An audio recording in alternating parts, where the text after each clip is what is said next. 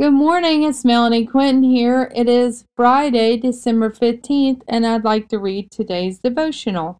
Don't be afraid, the Lord's favor is upon us. Luke 1 30 through 33. Don't be afraid, Mary, the angel told her, for you have found favor with God.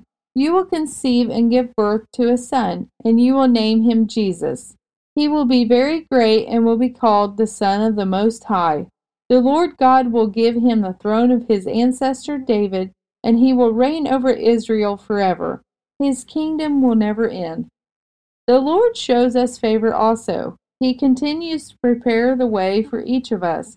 He will never stop directing our steps as long as we choose to follow his way. Jesus means Messiah. He is the Savior of the world.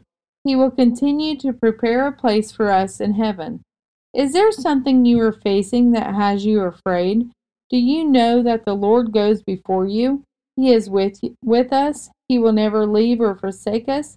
He will continue to give us what we need and when we need it. Have faith in the Lord and in His ways. He will always keep His promises. He may have them come to be different than we expect. Just know that the Lord's plan is better than what we can plan. Go about today with an attitude of gratitude. Go about this day in expectation of what the Lord can do for your lives. Ask the Lord where you need to go and serve the community, and just go and do as He commands it. Have a blessed day, inspired by God on 1215. Thank you.